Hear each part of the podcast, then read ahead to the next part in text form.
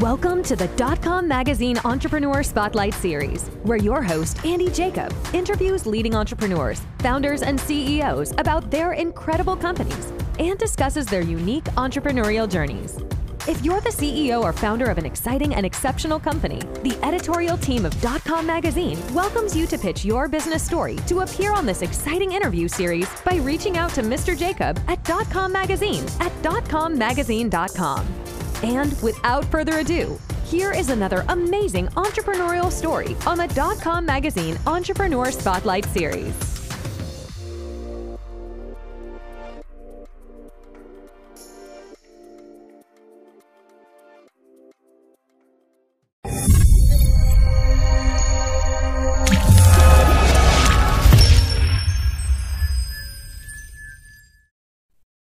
Hello, everybody. Andy Jacob here with the dot com Magazine Entrepreneur Spotlight Series. I have a great show today. You know, we always talk about cybersecurity on the show, and it's so important. We've been able to bring some real experts on the show to talk about different types of cybersecurity protocols and penetration testing. And we've been able to bring a real worldwide leading expert on the show today. I'm so excited to bring Mr. Seemant Sehgal on the show, and he is the CEO and founder of Breachlock. And they have a very unique program, a very unique full stack penetration testing protocol, and they do it as a full service solution. I mean, it's real interesting what Seemant and his team has put together. They use AI to help scale human pen testers and when it comes to cybersecurity, Seemant's a worldwide leading expert. I'm so happy to have him on the show. Seemant, welcome to the Dot Com Magazine Entrepreneur Spotlight Series today. Thank you, Andy. Happy to be here. Seemant, it's absolutely great and an honor to have you on the show today. Let's do what we always do. Let's pull the lens back to 30,000 feet. Tell us about what you're doing at Breachlock, and then we're going to get into it. Absolutely. So Breachlock is basically focusing on the pen testing space, like you said, right? So let's break down that word a little bit. What does it really mean to a common man? Um, so you hear in the news, uh, you read it all the time. Companies get hacked, and you know the other side of the coin is there are a ton of investments that all the big banks, you know, all the big corporations are putting in cybersecurity. So you know, as a common person, you might be thinking, hey, if they're spending all that money, you know why is that such a big problem after that right?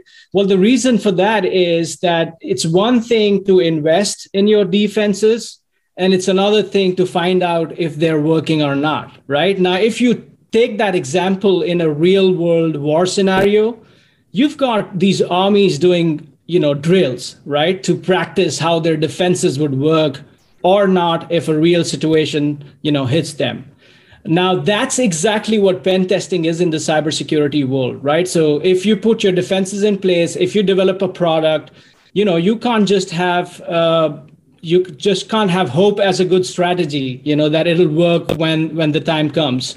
So you have to test it, and that process in itself is what is called pen testing. And uh, what Breachlock really does is that uh, we are disrupting this space because traditionally this has been a human centric process only. And when i was spending you know a lot of time in this problem i've spent a lot of dollars uh, buying from the other side of the table when I was working with some of the largest banks in the world. And you know, I said, wait a minute, you know, this is a technology problem, and we're still doing it the 1980s way, as if this was an accountant or a lawyer that I'm uh, that I'm hiring, right? Uh, so that's where the story of Breachlock came in. We took the technology first approach. We put some artificial intelligence elements into it, and really, what we did is that we took out the repetitive tasks that a pen tester would do normally in a boutique pen testing or even a big four for that matter right?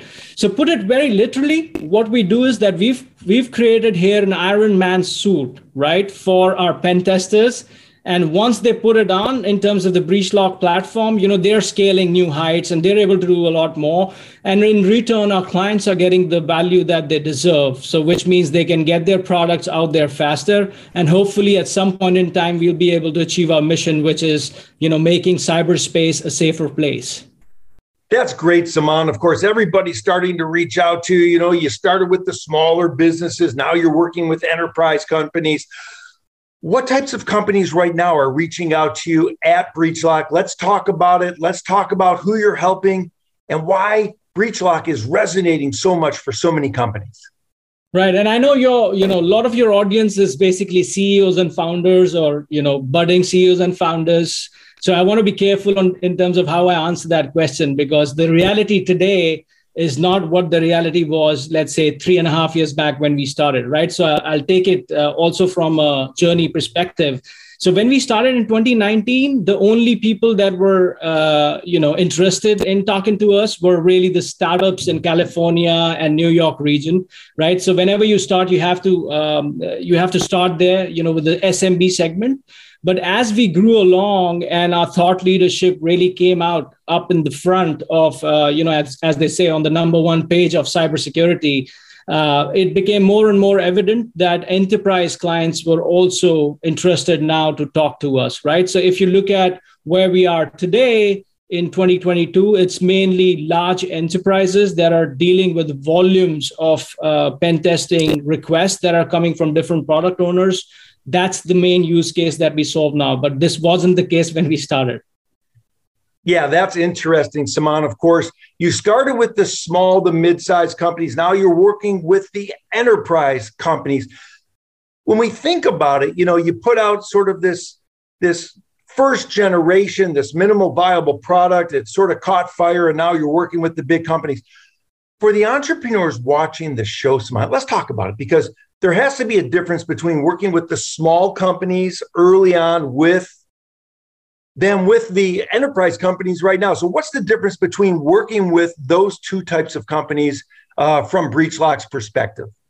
Yeah, so it's it's quite a different ball game, right? And mainly so uh, in terms of the differences, when the SMBs or let's say the startups or the scale ups come to you, they come to you with a very specific uh, use case, right? Which is uh, which is very uh, fine tuned to what they need in terms of the problem that they have in their head, right? And with the enterprises, it's the other side of the coin. Sometimes you get into a discussion to even define what the real problem is because there are so many dimensions to it. The other big difference, Andy, I would say, is in the way you uh, manage the stakeholders for an enterprise, right? So, you know, in year one, I remember I did close to 300 deals myself, you know, being the founder salesman uh, and mostly that was very easy and it went so quick is because you know i've been uh, close to the c suite in, in in in a very large bank. So mostly i would speak to the cios cisos and ctos of um, of of startups and scale ups and it would be an easy decision to make right? Uh, because we were talking the same language and the decisions could be made much faster However, in the enterprise play, it's quite different, right? Because you've got multiple st- stakeholders. So if you look at the sales funnel there, you start with the gatekeeper, you get to the influencer, and then somewhere down the line, you could be sure that, you know, when it's time to hit the signature, you will meet uh, the budget holder, right? Uh, but it's a longer process. So obviously, it takes a different approach um, uh, to to address the enterprise market, and it also takes a different skill set. So uh, the people that we put into the process with the enterprise, whether it's from um, you know the actual product execution standpoint or the sales cycle standpoint, it's it's completely a different ball game. It's never the same, and and I would say that's also not the right idea to have the same people do both sides of the coin. That's awesome, Seemant. I mean, for the people watching the show, I mean, Seemant just gave you what I would call a mini Harvard MBA. I mean, it's so interesting with regard to the journey. And of course, one thing that really is impressive, one thing that Seemant, you've been able to do at Breachlock is you've put together what I call a world class team. I mean, you've got the who's who on the roster of people that understand scaling, they understand full stack penetration, they understand cybersecurity. Let's talk about the team. How important is the team to the growth at Breachlock? I think it's a great question, right? And it's a very straight answer. That's the only thing that's important, right? Uh, and in fact, if you ask me, a lot of people ask me, you know, where's most of my time going uh, apart from the first year, which was really an exception where, you know, I was doing right from, you know, mails to phone calls to, uh, you know, picking up uh, uh, parcels. Uh, so as a founder in the first year, of course, you have to wear many hats. Uh, I'm sure you've heard that before. But um, after a point where it really gets to is that it's all about the team that you pick in uh, you know pick to do the job right so that's also where a lot of my time uh, goes right now and it's it's a really important piece in our strategy andy and we talk about it all the time here at the leadership team because you know uh, we we define the values uh, that we look for um, in the individuals that that uh, we interview and it's very hard to get through the roof uh, at BreachLock. Um, and th- it doesn't mean that the people that we interview uh, they're not great people. They obviously are, but they're probably great elsewhere. So we put them through the lens of our values uh, really in the beginning. Um, and we also have a saying in BreachLock that hope is not a good strategy when it comes to HR, uh, which means that during the interaction, if you already have a sense that it's not a good fit, uh, you know, we drop the ball on it. On the other hand, like you said, we've got the who's, who's who of cybersecurity on our side. You know, some of these executive hires that we have, uh, we've been working on this relationship for years. People think that you know it's it's easy to build a team. You just put out a JD. You know, it goes on to uh, uh, Indeed.com or Monsterboard, and you know, there you are. You get the people. No, that it doesn't work that way with an executive team because you know there's a lot of time and effort that goes into it and especially in terms of building the relationship and some of the hires that i've had uh, i've been speaking to them for like one and a half sometimes even two years before they stepped into BreachLock and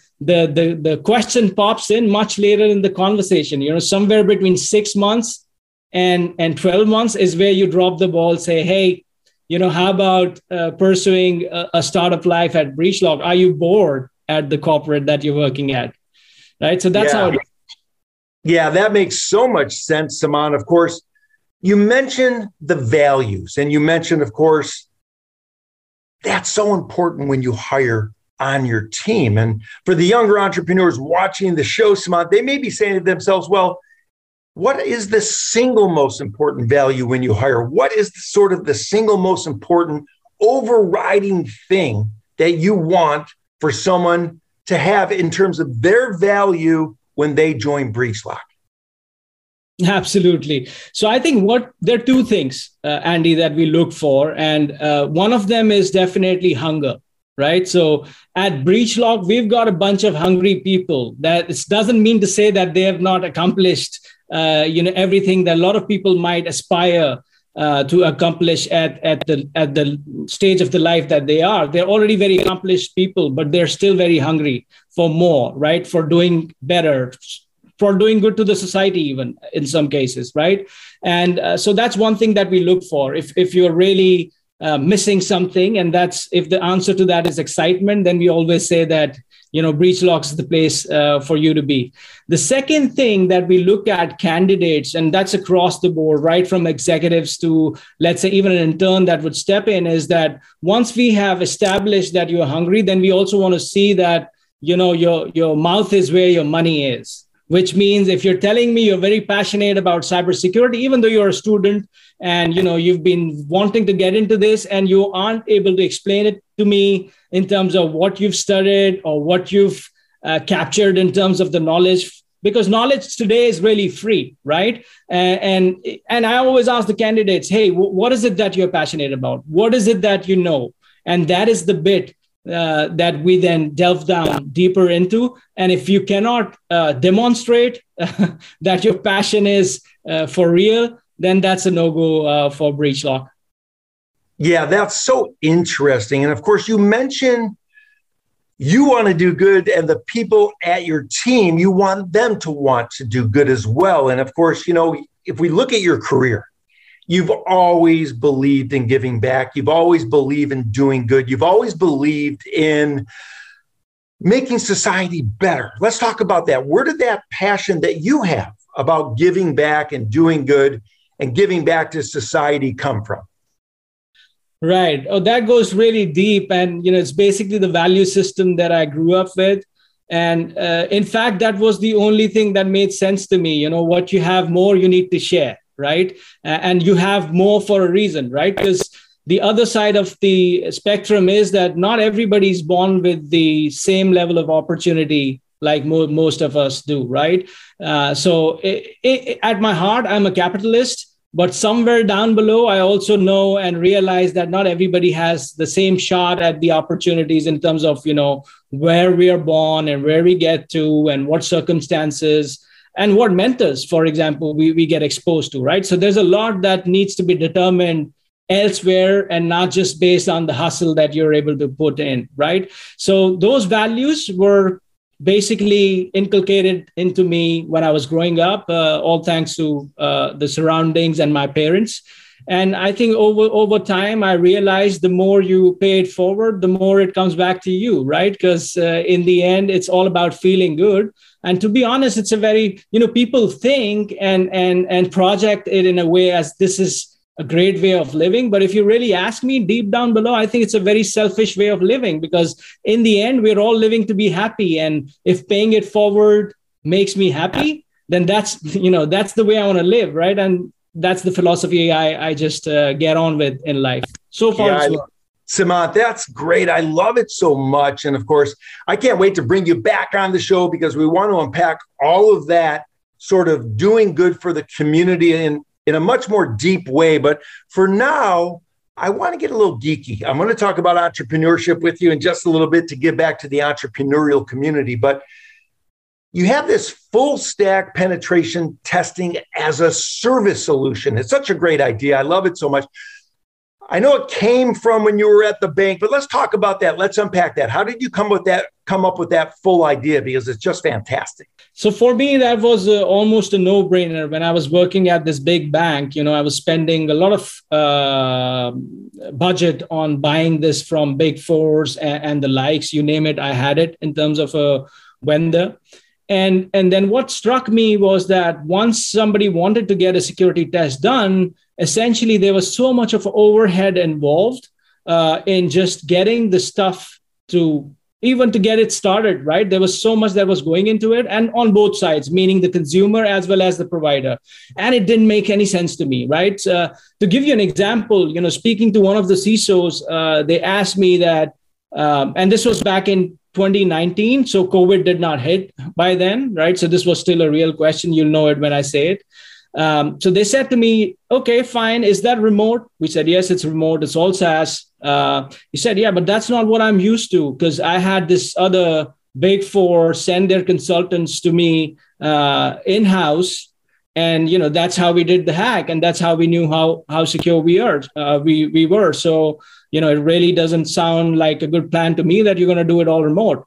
And then I, I just stopped for a minute, looked them in the eye, and I said, Hey, what was the last time you invited a real hacker onto your office premises and from a different con- continent? Again, I don't want to name, uh, you know, any countries here, but, you know, if you look at the cyber data, it will be pretty clear where most of the threats are, especially with the war situation now, where they're coming from. Um, so, and that struck onto that CISO and said, wait a minute, you're right. I, I you know, and I, then I showed him these 10 lost uh, cyber incidents where in all of those 10, the hacks were done even from another continent, not just from another country, from another continent, right? And that got us that deal, of course, right? So, so that is where the concept of pen testing as a service comes from, which is more like SaaS, software as a service and the idea behind this was that why is it so difficult to order a pen test? Why is there so much of an overhead? Why can't we just get onto a website? If I'm a SaaS player, why can't I just choose a package and hit the word, you know, go, and then I should be getting on with the process? Now, there are complexity to this, right? There, there is a complexity because by the end of the day, it's a complex job and you wanted to give it to a trusted party, right? So you can't just click, click, click and go next. That would become an automated play. And that's why we've continued to be a hybrid player in the market, which means,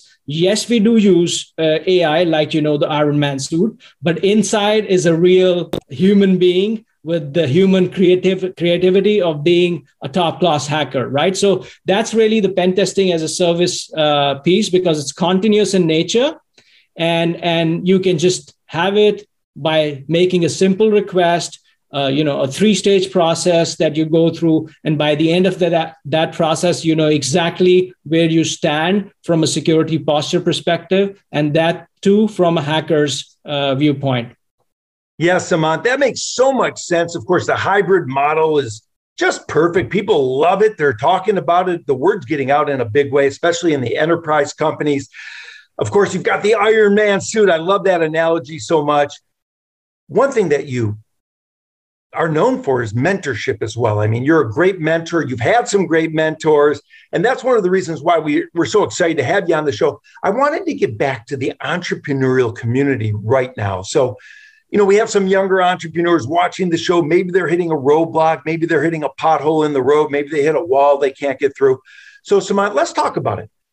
What advice can you give to the younger entrepreneurs watching the show about how to get through a tough time and how to get through a roadblock in their entrepreneurial journey? Right. So I think everything that that you want to do in terms of uh, something that's spectacular, it requires preparation, right?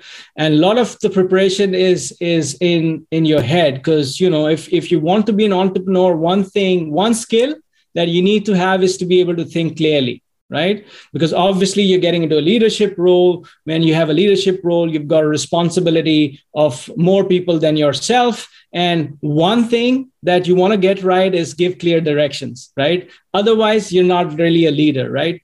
So um, I think thinking with clarity is where it all begins, and that really starts not just with the problem. And you know, I also do a lot of investing as an angel investor now, uh, my, myself, my private holding. And one thing I I tell all the entrepreneurs, and this is where I see things going wrong, is that you know the founders fall in love with the problem and and they just they just focus on the problem and they talk about the problem and which is good i mean because that's where it all starts. But what you should also then think of is the other side of the coin which is your customer. You know who's going to buy it at the end? How big is the market?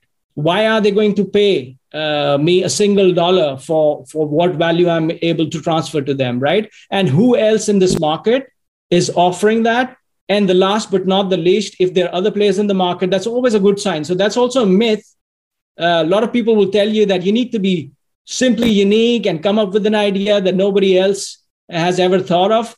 To my mind, in you know, in my old school of uh, entrepreneurship, because I'm a self-taught entrepreneur, what I've seen is, you know, if the idea is too unique, that's in fact a problem because then you have to start uh, creating clients and not creating a solution right? And probably if it's your first stint that's not really the best idea to uh, to pursue.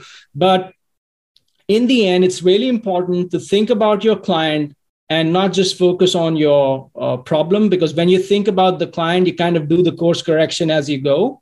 And if you keep following the client and the value that your client is looking for you automatically know what the target market is you know where your clients are you know what, what their personas are you know the language that they speak and what they want to hear. And that by the end of the day is going to get you to that holy grail stage uh, which a lot of startups uh, you know uh, die before they reach there and it's called the product market fit right? So focus on the problem but also look at the client and somewhere in that journey of course correction you'll find your product market Seemant, that makes all the sense in the world. What a great analysis. I mean i love it.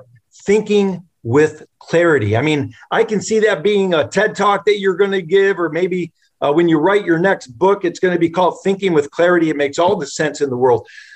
Let's talk about it because great entrepreneurs must give clear directions. You just said that and it's really really solid. I mean I haven't heard that uh, from an entrepreneur in a long time, but that really makes sense. What happens when an entrepreneur or a CEO does not give clear directions? What happens to the company when they have a founder or CEO that gives unclear directions versus clear directions? I think it's really a, a, clear case where the founder or the leader is not doing their homework, right? Because I mean, if you're coming into a meeting and you don't know where the meeting is going and you know where the discussion needs to go, then there's a problem. And the problem is that you didn't do your homework, right? And a lot of people also mix that up with uh, you, uh, you being a leader that's not able to take a lot of advice that's on the table. Uh, but that's a mix up right? Because that's step two of the process. The step one is you need to be able to define what the scope of discussion is, right? And and what really is it that you're trying to solve there?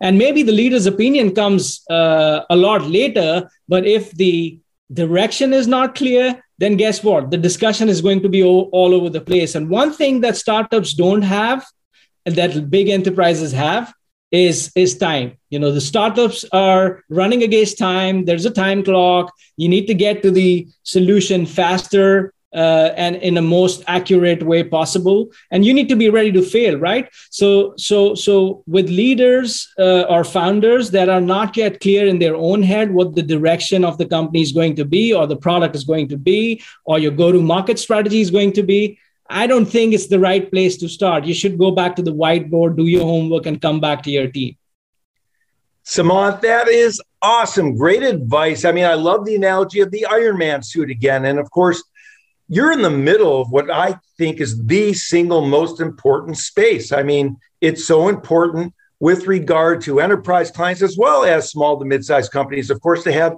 cybersecurity in a way that's powerful. I mean, your full stack penetration testing as a service solution is remarkable. You're using AI to help scale human pen testers. I mean, you're professional acumen and your personal entrepreneurial journey is absolutely remarkable. It makes all the sense in the world. I mean, you're mentoring people, you're telling people to think clearly, you're giving clear directions. I mean, this has been a great interview, Seemant. Thank you so much for coming on the dot com magazine entrepreneur spotlight series today and telling us about breachlock and your entrepreneurial journey. It's a pleasure andy. Thank you for having me